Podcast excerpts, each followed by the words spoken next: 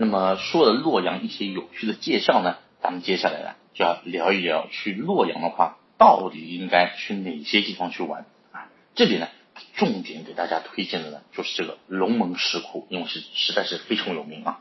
龙门石窟啊，它是位列世界文化遗产名录的啊，也是咱们河南洛阳必去的这个景点了。那么以伊河为界啊，石窟呢是分为这个西山和东山两部分。那东山石窟呢，多是这种唐代作品，而西山石窟的话呢，开凿于这个北朝和隋唐时期啊，这个是属于龙门的一个精华部分了啊，包括这个奉先寺的这个啊卢舍那啊卢舍那佛像和那个古阳洞中的这个龙门二十品啊，很多人肯定会问啊，那为什么要去龙门石窟呢？哎，咱们要去龙门石窟的话，有什么可以看的呢？哎，朋友们，毫不夸张的跟大家说啊。作为世界文化遗产，这个龙门石窟啊，它这个历史是非常悠久的，而且文化底蕴非常深厚。自北魏孝文帝啊，这个迁都洛阳，在这个龙门西山开凿这个古阳洞开始啊，它就已经历经一千五百多年的这样一个光阴了。七个朝代不断的这个营建，才形成了咱们如今能够看到的像史诗般恢宏的这样一个啊，这个摩崖群雕龙门石窟。龙门石窟的话，现存的这个。龙龛就有两千三百四十五个啊，这个碑刻题记的话有两千八百余品，佛塔七十多座啊，这个造像十万余啊，十万余尊啊，这个是非常厉害的。你踏入龙门的话，你完全就是置身一座千年的这样一个艺术宝库，美轮美奂的这种雕刻艺术啊，绝对能够震撼你的心灵的啊，给你一场这种视觉的盛宴，非常赞啊。那么从佛教石窟雕塑，我们可以看出他们那种信仰的这种力量。怎么说呢？就是石窟的雕塑是这种佛教艺术中最珍贵的这种一种遗存了吧。那么龙门石窟内呢，它那种一尊尊的这种佛像，感觉上就非常亲切，而且它这个姿态也是万千的啊。呃，在这个信仰者的这个虔诚礼拜中啊，在工匠们的这个巧夺天工当中啊，你可以他们就是把这种冰冷的这个石窟渲染成这种庄严肃穆而又温暖宁静的这样一个圣殿啊。所以说，给这种信众啊。带来的这种感觉上就是通往这种佛国净土世界的这样一种希望。然后呢，龙门石窟自古以来的话，也是这种祈福圣地。你无论是这种皇亲国戚也好，还是咱们普通的黎民百姓，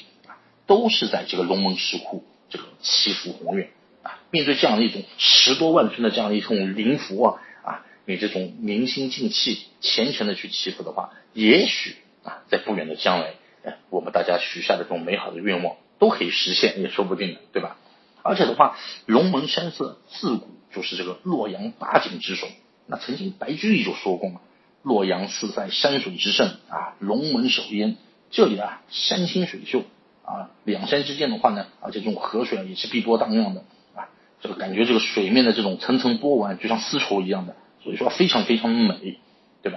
那么这里的话，可以给大家推荐一下这种游览线路啊。我们去龙南石呃龙门石窟去玩的话，这个线路怎么走？龙门石窟整个景区其实呢，它是规划好这种固定的游览线路的啊。咱们从这个西山石窟一直到这个东山石窟，再到这个香山寺，然后再到白猿啊，你顺着一个方向的话，大概半天时间，咱们都可以游览完这样的一个过程，也不用这个来回这个折返啊，走一些冤枉路啊，也不会迷路，啊比较好。那么西山石窟开凿于这个北朝和隋唐时期嘛，是龙门石窟精华部分，也是完整的这样一个部分。其中知名的呢，就是这个奉先寺的这个卢舍那佛像和那个古阳洞中的这个龙门二十品。那么卢舍那佛像的话呢，据说啊，它是这个按照就武则天的形象来塑造的啊，有十七米多高。万佛洞呃万佛洞内的话呢，南北两侧。都是雕刻有这种整齐的排列的这样一万五千尊的这样一个小佛啊，密密麻麻的佛像啊，每个大概差不多有一个拳头这样的一个大小吧，形态也是很逼真的。那么从西山石窟出来的话，你经过一座横跨伊河的这样一个桥，就可以抵达到东边的这样一个东山石窟。你如果是站在桥上的话，遥望远处的这个龙门大桥，欣赏东西两岸的这个石窟，哎，这个是不错的啊。那么除此之外的话呢？在景区的这个奉先码头啊，和这个李府台码头都可以是乘坐游船啊，这个去观光一下的啊，也是非常美。那么相比这个西山石窟的话呢，呃，东山石窟的规模呢，就是相对而言稍微逊色那么一点点，而且呢，游客也会比较少一点。如果是你走完西山石窟，已经感觉有点累了，那么这里大家也就粗略的看一看就可以了啊。从那个东山石窟呢，可以从不同角度你去观看这个对岸的西山，尤其是这个如山那大佛的这样一个全景可以看得到，对吧？那么龙门石窟的话呢，是全国首个现在是一个无现金景区，所以说呢，从购买景区门票和电瓶车票，乘坐游船啊，预约这个景区的讲解啊，啊，购买这个纪念品啊，还有停车缴费啊，一切你能想到的一切啊，龙门石窟现在都已经完全实现了这种无现金支付啊，都是可以这个扫微信方面。本身我们现在很多地方也其实都是支持这种微信啊、支付宝了，对吧？包括我们现在很多啊老年朋友用手机也玩的很溜了啊，微信啊、支付宝这些支付应该都是不会有什么太大问题的。包括这个景区呢，其实还有这个免费的 WiFi 覆盖的嘛，所以说你基本上每个景点都是可以扫描二维码，你去收听一下他们那个里面的语音讲解，非常非常的方便的啊。那么这里再给大家说一下这个剪刀手菩萨啊，这个是属于 号称史上超萌的这样一个佛像。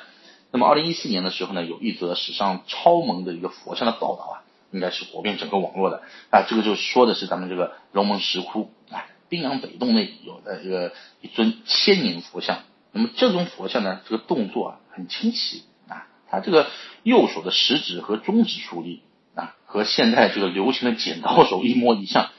因此也被称之为这个是什么呢？就是剪刀手菩萨。那么有很多其实网友都在调侃说啊。千余年前的艺术大师啊，好有远见啊！吃到千年后啊，这个剪刀手肯定会风靡全球的。那事实上呢，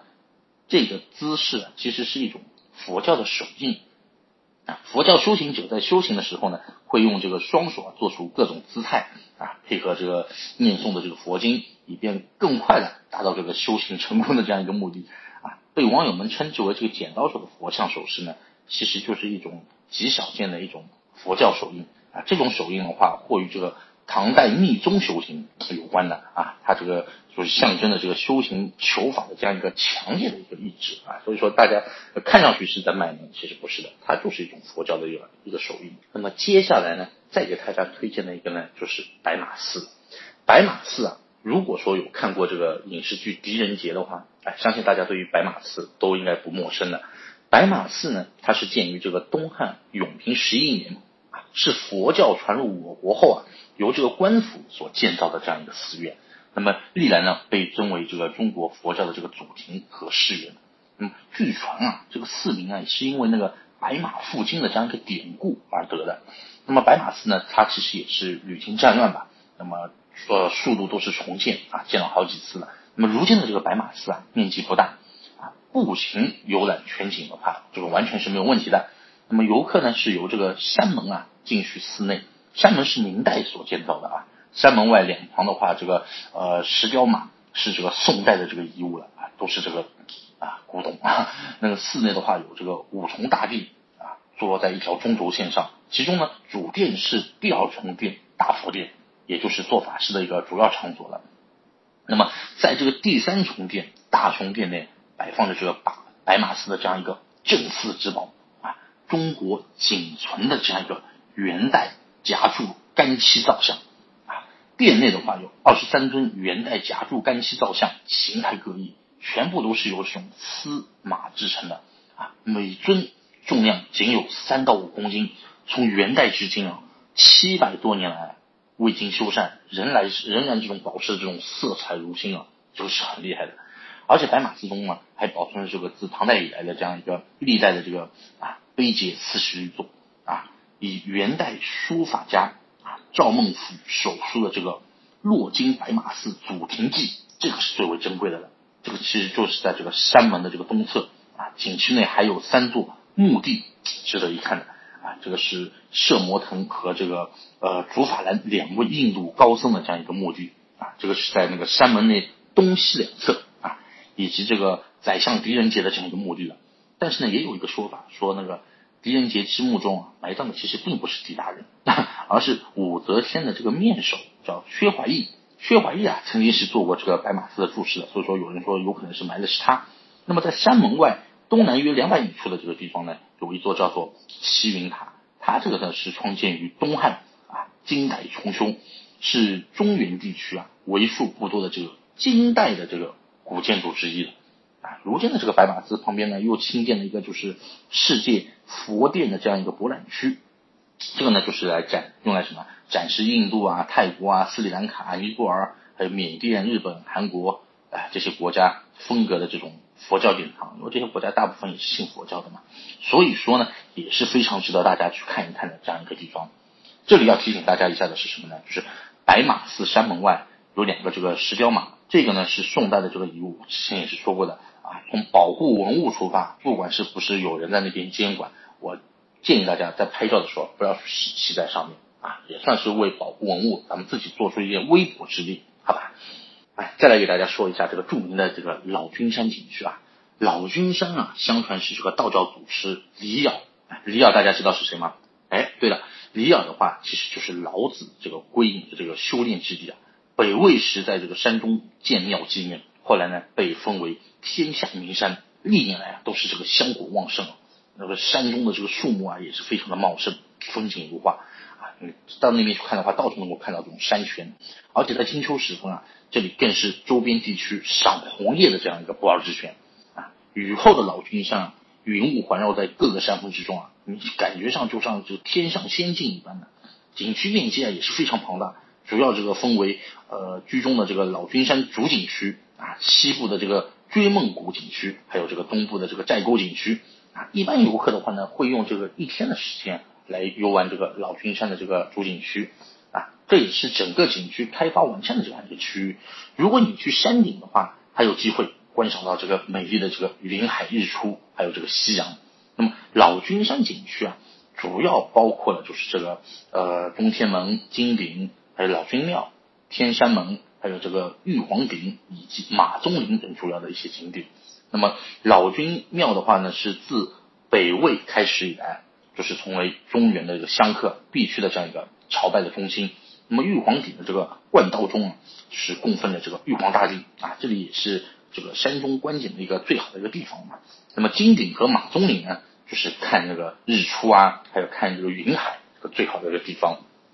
那么跟大家说一下，如果说大家是用一天的时间。去游玩的话，那么游玩老景区的这个主要景区啊，那么大致的路线是这样的：你首先呢可以从那个呃灵官殿，然后呢一路走走到那个山脚下的一个老君像，还有这个灵簇殿，还有中天门，然后慢慢走走到这个灵荫步道，还有这个卧云松啊，然后再走到那个菩萨殿，再走到这个老君庙啊。呃，金顶这些地方，还有个玉皇顶，然后呢，你再原路返回。其实大家是可以根据自身的这个情况，选择这个全程步行，或者呢是步行加索道这样一个方式去游玩老君山，根据自身条件来看啊。那么在山下的这个灵官殿与这个山腰的这个中天门之间啊，有景区的这个呃中林索道啊，乘坐中林索道的话呢，然后从这个中天门，在这个步行登到山顶这个玉皇顶，中天门至山顶的道路啊。其实也不是说什么很陡峭，一般的话，在一个小时左右就可以走完了。那么，如果说咱们朋友们如果说啊，我一天这个时间有点赶啊，比较累，要两天的时间去玩的话呢，这个时候就比较充裕了。那那大部分人的话怎么去走的话，就是说第一天这个游览完这个老君山主要景区之后呢，当晚就是住宿在山这个山中，对吧？那么第二天的话呢，从老君山的这个山顶选择西面的这个追梦谷，或者是东边的这个。寨沟景区下山啊，分别到达这个景区的这个西大门和东大门。那么老君山主景区内的话，它的这个山腰的中天门和呃山顶老君庙附近都是可以住宿的。那么中天门附近的话呢，也是有这个宾馆的，住宿条件也比较好一点。老君庙周边住宿条件相对来说就会比较差一点啊。如果你是准备第二天清晨去山顶看日出的，那么你可以住宿在这个老君庙周边。那么追梦谷呢，相对就是。东边的这个呃寨沟景区的话呢，呃山山中道路啊会更加平缓一些。那么我们很多朋友啊也可以根据自身的这个喜欢来选择一个呃下山啊。整个景区其实有多处啊可以为游客提供这样一个餐饮服务的，所以说大家不必担心肚子饿吃不了东西啊。那么但是呢景区内的话部分路段的话，它这个指示牌啊目前还不是很完善，所以说大家在玩的时候还是要多留心一些，对吧？老君山的话，这边提醒大家，老君山顶海拔呢基本上是在两千米左右，而且你加上这种植被比较茂盛嘛，即使在夏季啊，这里的气温也不是很高的，所以说建议大家如果去那边玩的话，特别是四五月份去的话，因为有些人去洛阳还要看牡丹啊什么的，对吧？那么建议要多带一件外衣的啊，以防这个受凉啊。特别是准备第二天清晨，你如果需要去观观看这种日出的游客，那特别要注意的保暖工作还是要做好。那既然说起山的话呢，还有个地方呢，就叫做白云山。哎，我也给大家来简单介绍一下。白云山的话呢，其实是洛呃位于这个洛阳市啊这个崇县境内的啊，既有数不尽的这样一个瀑布深潭，还有这个随处可见的这样一个啊险峰奇石、原始森林景观，空气啊也是非常非常清新的，是一个天然的这样一个大氧吧。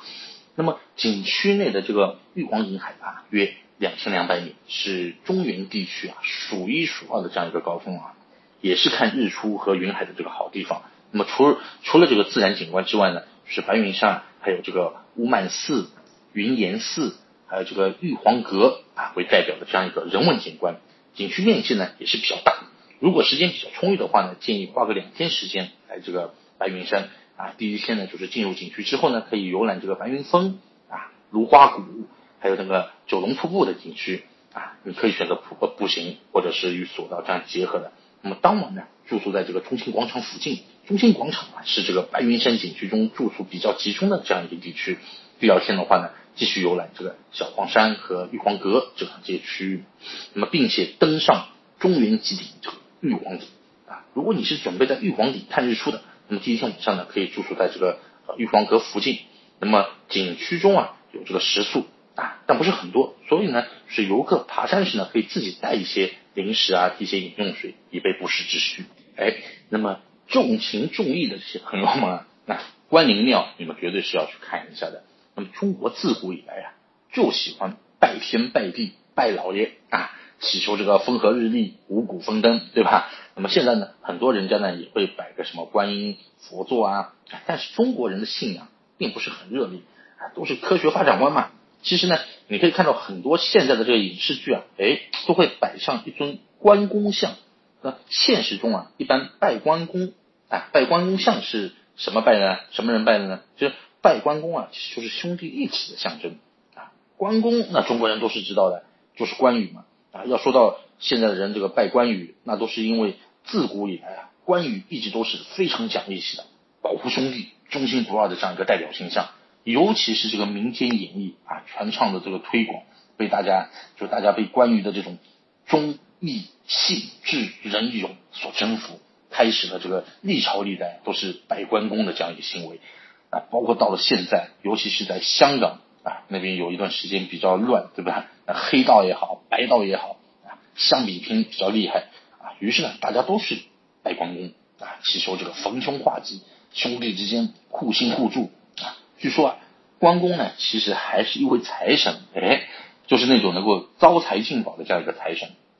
那么，而且啊，是民间百姓啊啊，他们自愿册封的啊，都是没有没没有任何人反对的，千百年来长盛不衰啊。这是因为啊，生意人也好。官场人也好，大家呢都讲究一个什么呢？和气生财，信用至上，人人有义气，家家有礼貌。这样一来的话，生意才能够做得好嘛，官场顺塔，对不对？哎，这样不就是财源滚滚、平安喜乐了吗？那么，在洛阳市这个城南约七公里的这个关林庙，它规模不大，但是呢香火极旺，因为这里呢是埋葬的这个蜀汉名将关羽，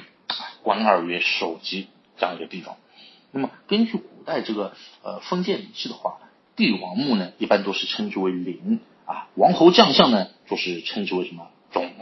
只有圣人的墓才能够被称为陵。两千多年以来，关二哥的地位一直从这种王侯啊直飞，一路飞升到这个武圣人，能够与关陵相媲美的话，也只有这个山东曲阜的这个孔林啊。明朝万历二十四年的时候啊，在这个汉代啊。关庙的这个原址上面就开始建庙，种植这种柏树啊。那么清朝乾隆年间啊，那么就是加以扩建嘛，基本形成了如今这个关灵庙的这样一个规模。关灵庙的话，它这个建筑规格是按照传统的这个宫殿式来建造的。那么咱们一般游客进入到这个关灵大门之后嘛，那么步行沿着这个中轴线方向你往前走的话，依次就可以看到关灵庙的这个大门，还有仪门、甬道。还有那个带殿、大殿、二殿、三殿，还有那个石坊、八角亭的这种寺庙部分。那么在寺庙的后面呢，就是埋葬的关羽首级的这个墓地啊。当你来到这个关林庙的时候，除了祭拜这个武圣人关二爷之外的话呢，其实呢还有很多亮点，其实值得大家去观赏的啊。像这种明代沂门上的这个七七四十九颗门钉，还有这个清代修建的这个大门上有这个九九八十一钉的这样一个门钉，这个都是反映了从明代到清代关羽的帝王啊。直接是从这个王侯级别啊上升到帝王级别，这个是不得了的啊！大家都非常尊重他。那么，当你来到这个沂门和那个二殿的时候啊，你可以抬头看一看上面的这个匾额，这上面有这个威扬六合，还有一个呢叫做光昭日月两块匾额。哎，这两块匾额你不要小看，它还分别出自慈禧太后和光绪皇帝之手的啊！当你从这个沂门走向拜殿的时候呢？能够看到两边有一百多尊啊这样的一个永驻顶雕的这样一个石狮，小狮子呢个个都是很圆润、很生动的，一点没有这种生硬的感觉。这个代表什么？代表的就是乾隆时间中原石刻的这样一个高水平。嗯，在大殿和这二殿里面的话呢，还有不少和关羽相关的这样一个木刻和雕像，比如说那个像桃园三结义啊、三英战吕布，还有那个关羽夜读春秋等。啊在每年的九月呢，这个关灵庙呢也会举办这种大型的这种国际朝圣大典啊。大典期间的话呢，来自这个海内外的这个朝拜团啊，将会在这里就祭拜啊关二哥。每年的这个春节时期呢，关林庙还会举办大型的这种庙会啊，有时呢会有这种民间的社火啊来这种祭祀啊什么的，哎，反正就是非常热闹啊。而且的话，最关键也是最关键一点是什么呢？关林庙呢本身就是距离这个龙门石窟也不远。所以，一般大家如果是前面去了龙门石窟的话，都会到这边来一并来游玩的，哎，两不误。那么，如果说是喜欢自然风光的朋友们，那么建议大家呢可以来这个龙潭大峡谷来看一看啊。大峡谷呢其实是位于洛阳市新安县北部啊，是一条以典型的这种红岩障谷群这种地质的这地貌景观为主的这样一个峡谷景区。那么它它呢是经过了这个十二亿年的这个地质沉淀。和两百六十多万年的这个水流切割悬竹啊，形成了这样一个高峡问谷，堪称世界一绝。那么峡谷内的自然风光啊，其实也是非常迷人的啊。你就看上去这种溪流啊，非常清澈，而且是从这种绝壁飞溅而下的这样一个瀑布啊，这个深潭也是可以随处可见的，并且啊，有各种各样这种娱乐活动点啊，是这种夏天的时候啊去避暑的非常好的一个地方。那么大峡谷全长的话。差不多在十二公里左右。那么游客进入峡谷以后呢，沿着这个景区内的指示牌，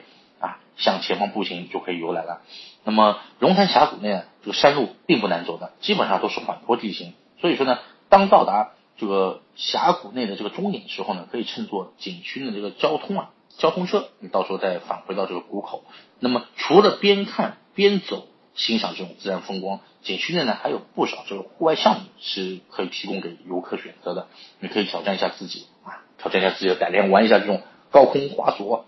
高空滑索不贵的，也就三十块钱一个人啊。或者你在景区内一块平坦啊，几乎这种垂直的这个啊，在悬崖峭壁上面玩一玩这种攀岩，哈，呃，差不多也是在三十到六十块钱左右一个人吧。或者呢是和几个朋友一起滑滑这种橡皮艇。啊，滑橡皮艇这个基本上在这个五龙潭当中嘛，嗯，也是二十到三十元左右啊，就是二十块差不多可以呃滑个半小时啊，这个都是可以选择的。所以说它这个里边的娱乐活动还是比较丰富的。那么还有一些朋友的话，他比如说我有的时候是带着孩子出去玩的嘛，那如果您是带着孩子到洛阳来玩的话啊，或者说还有一些朋友就本身自己也是喜欢这种历史文物的，那么到这里的话呢，就要推荐给大家来的就是洛阳博物馆了。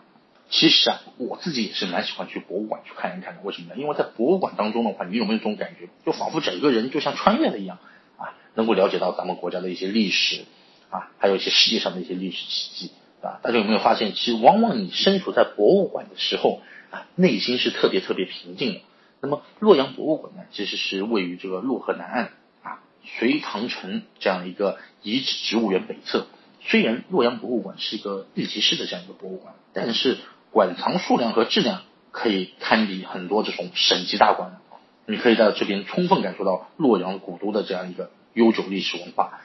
博物馆目前的话呢是免费对公众开放的，哎，这个就非常好。在大门你这个领票处领取这个观光券之后呢，就可以进入到博物馆来参观了。博物馆呢是由这个主楼和辅楼组成的。那么在主楼一层的话呢，入口就有电子游览机，介绍一些镇馆之宝啊。所以说大家进去的时候可以先在那边游览一下，了解一下大概的这样一个情况。那么博物馆主楼两层啊，一楼的话一般是这个呃就是通展，二楼的话呢是博物馆的这样一个精品展。博物馆的专题啊，用宫廷文化、宫廷文化，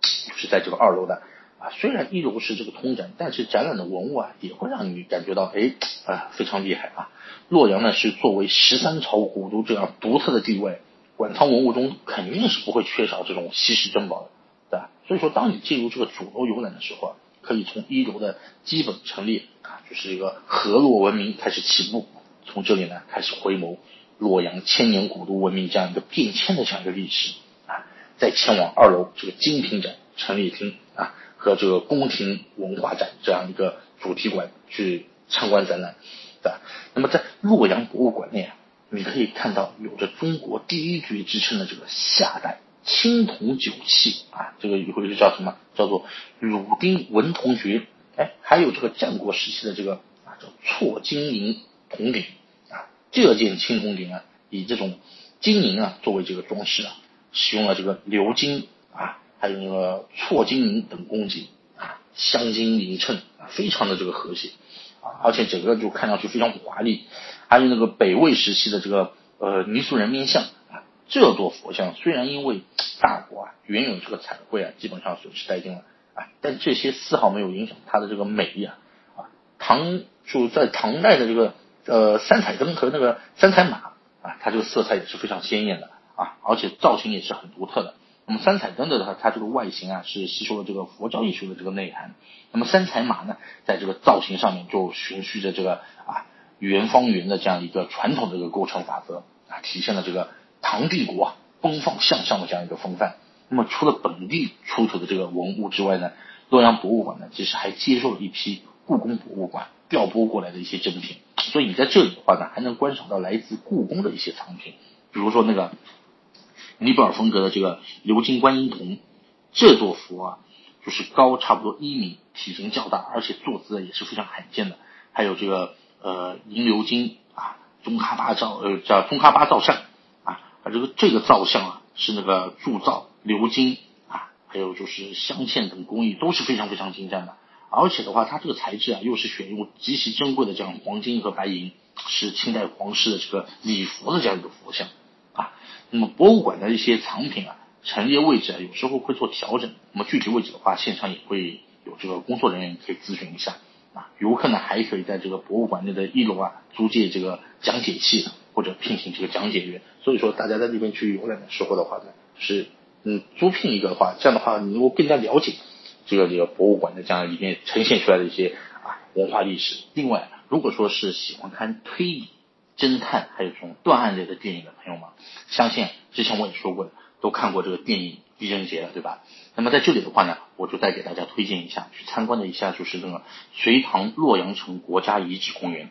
天堂明堂这个景区。那么隋唐洛阳城国家地质公园。曾经是这个隋唐五代和这个宋代工程遗址的这样一个核心区域，其中呢出名的就是武则天时期的这个明堂和天堂。那么明堂呢是位于这个隋唐洛阳城的这个中轴线上，是这个宫城的这样一个正殿，也是当年啊就是唐高宗和这个武则天一统天下、执掌国政的这样重要场所。那么二零一三年啊，这个徐克导演不是拍过一部电影嘛，就是狄仁杰是通天帝国中的一些。通天浮屠的这个原型，哎，就是在这里的。那么天堂呢，是武则天啊礼佛的这样一个地方。建筑呢是外观五层，内有九层，象征的就是什么？就是天子九五至尊这样一个无上地位。那么游客们呢，也是可以乘坐电梯啊，直达这个九层，俯览洛阳全景。那么夜景呢，更是不容错过了。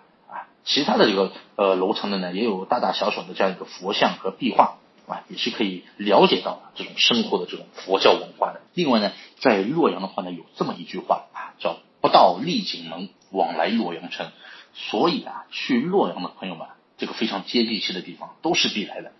丽景门呢是始代于这个隋代啊，是洛阳古城的这个西大门，有着这个古都第一门的这样一个美誉。现在的这个丽景门景区啊，是在洛阳市政府原址上重建而成的，有这个城门楼、问城啊、箭楼、城墙，还有这个丽景桥和护城河这样一些地方，就是分别组合而成的。那么同时呢，也是洛阳老街的这个所在地啊，游客们可以在这边的话，就登楼观景，品味当地的一些小吃啊，了解一下这个历史悠久的这个河洛文化。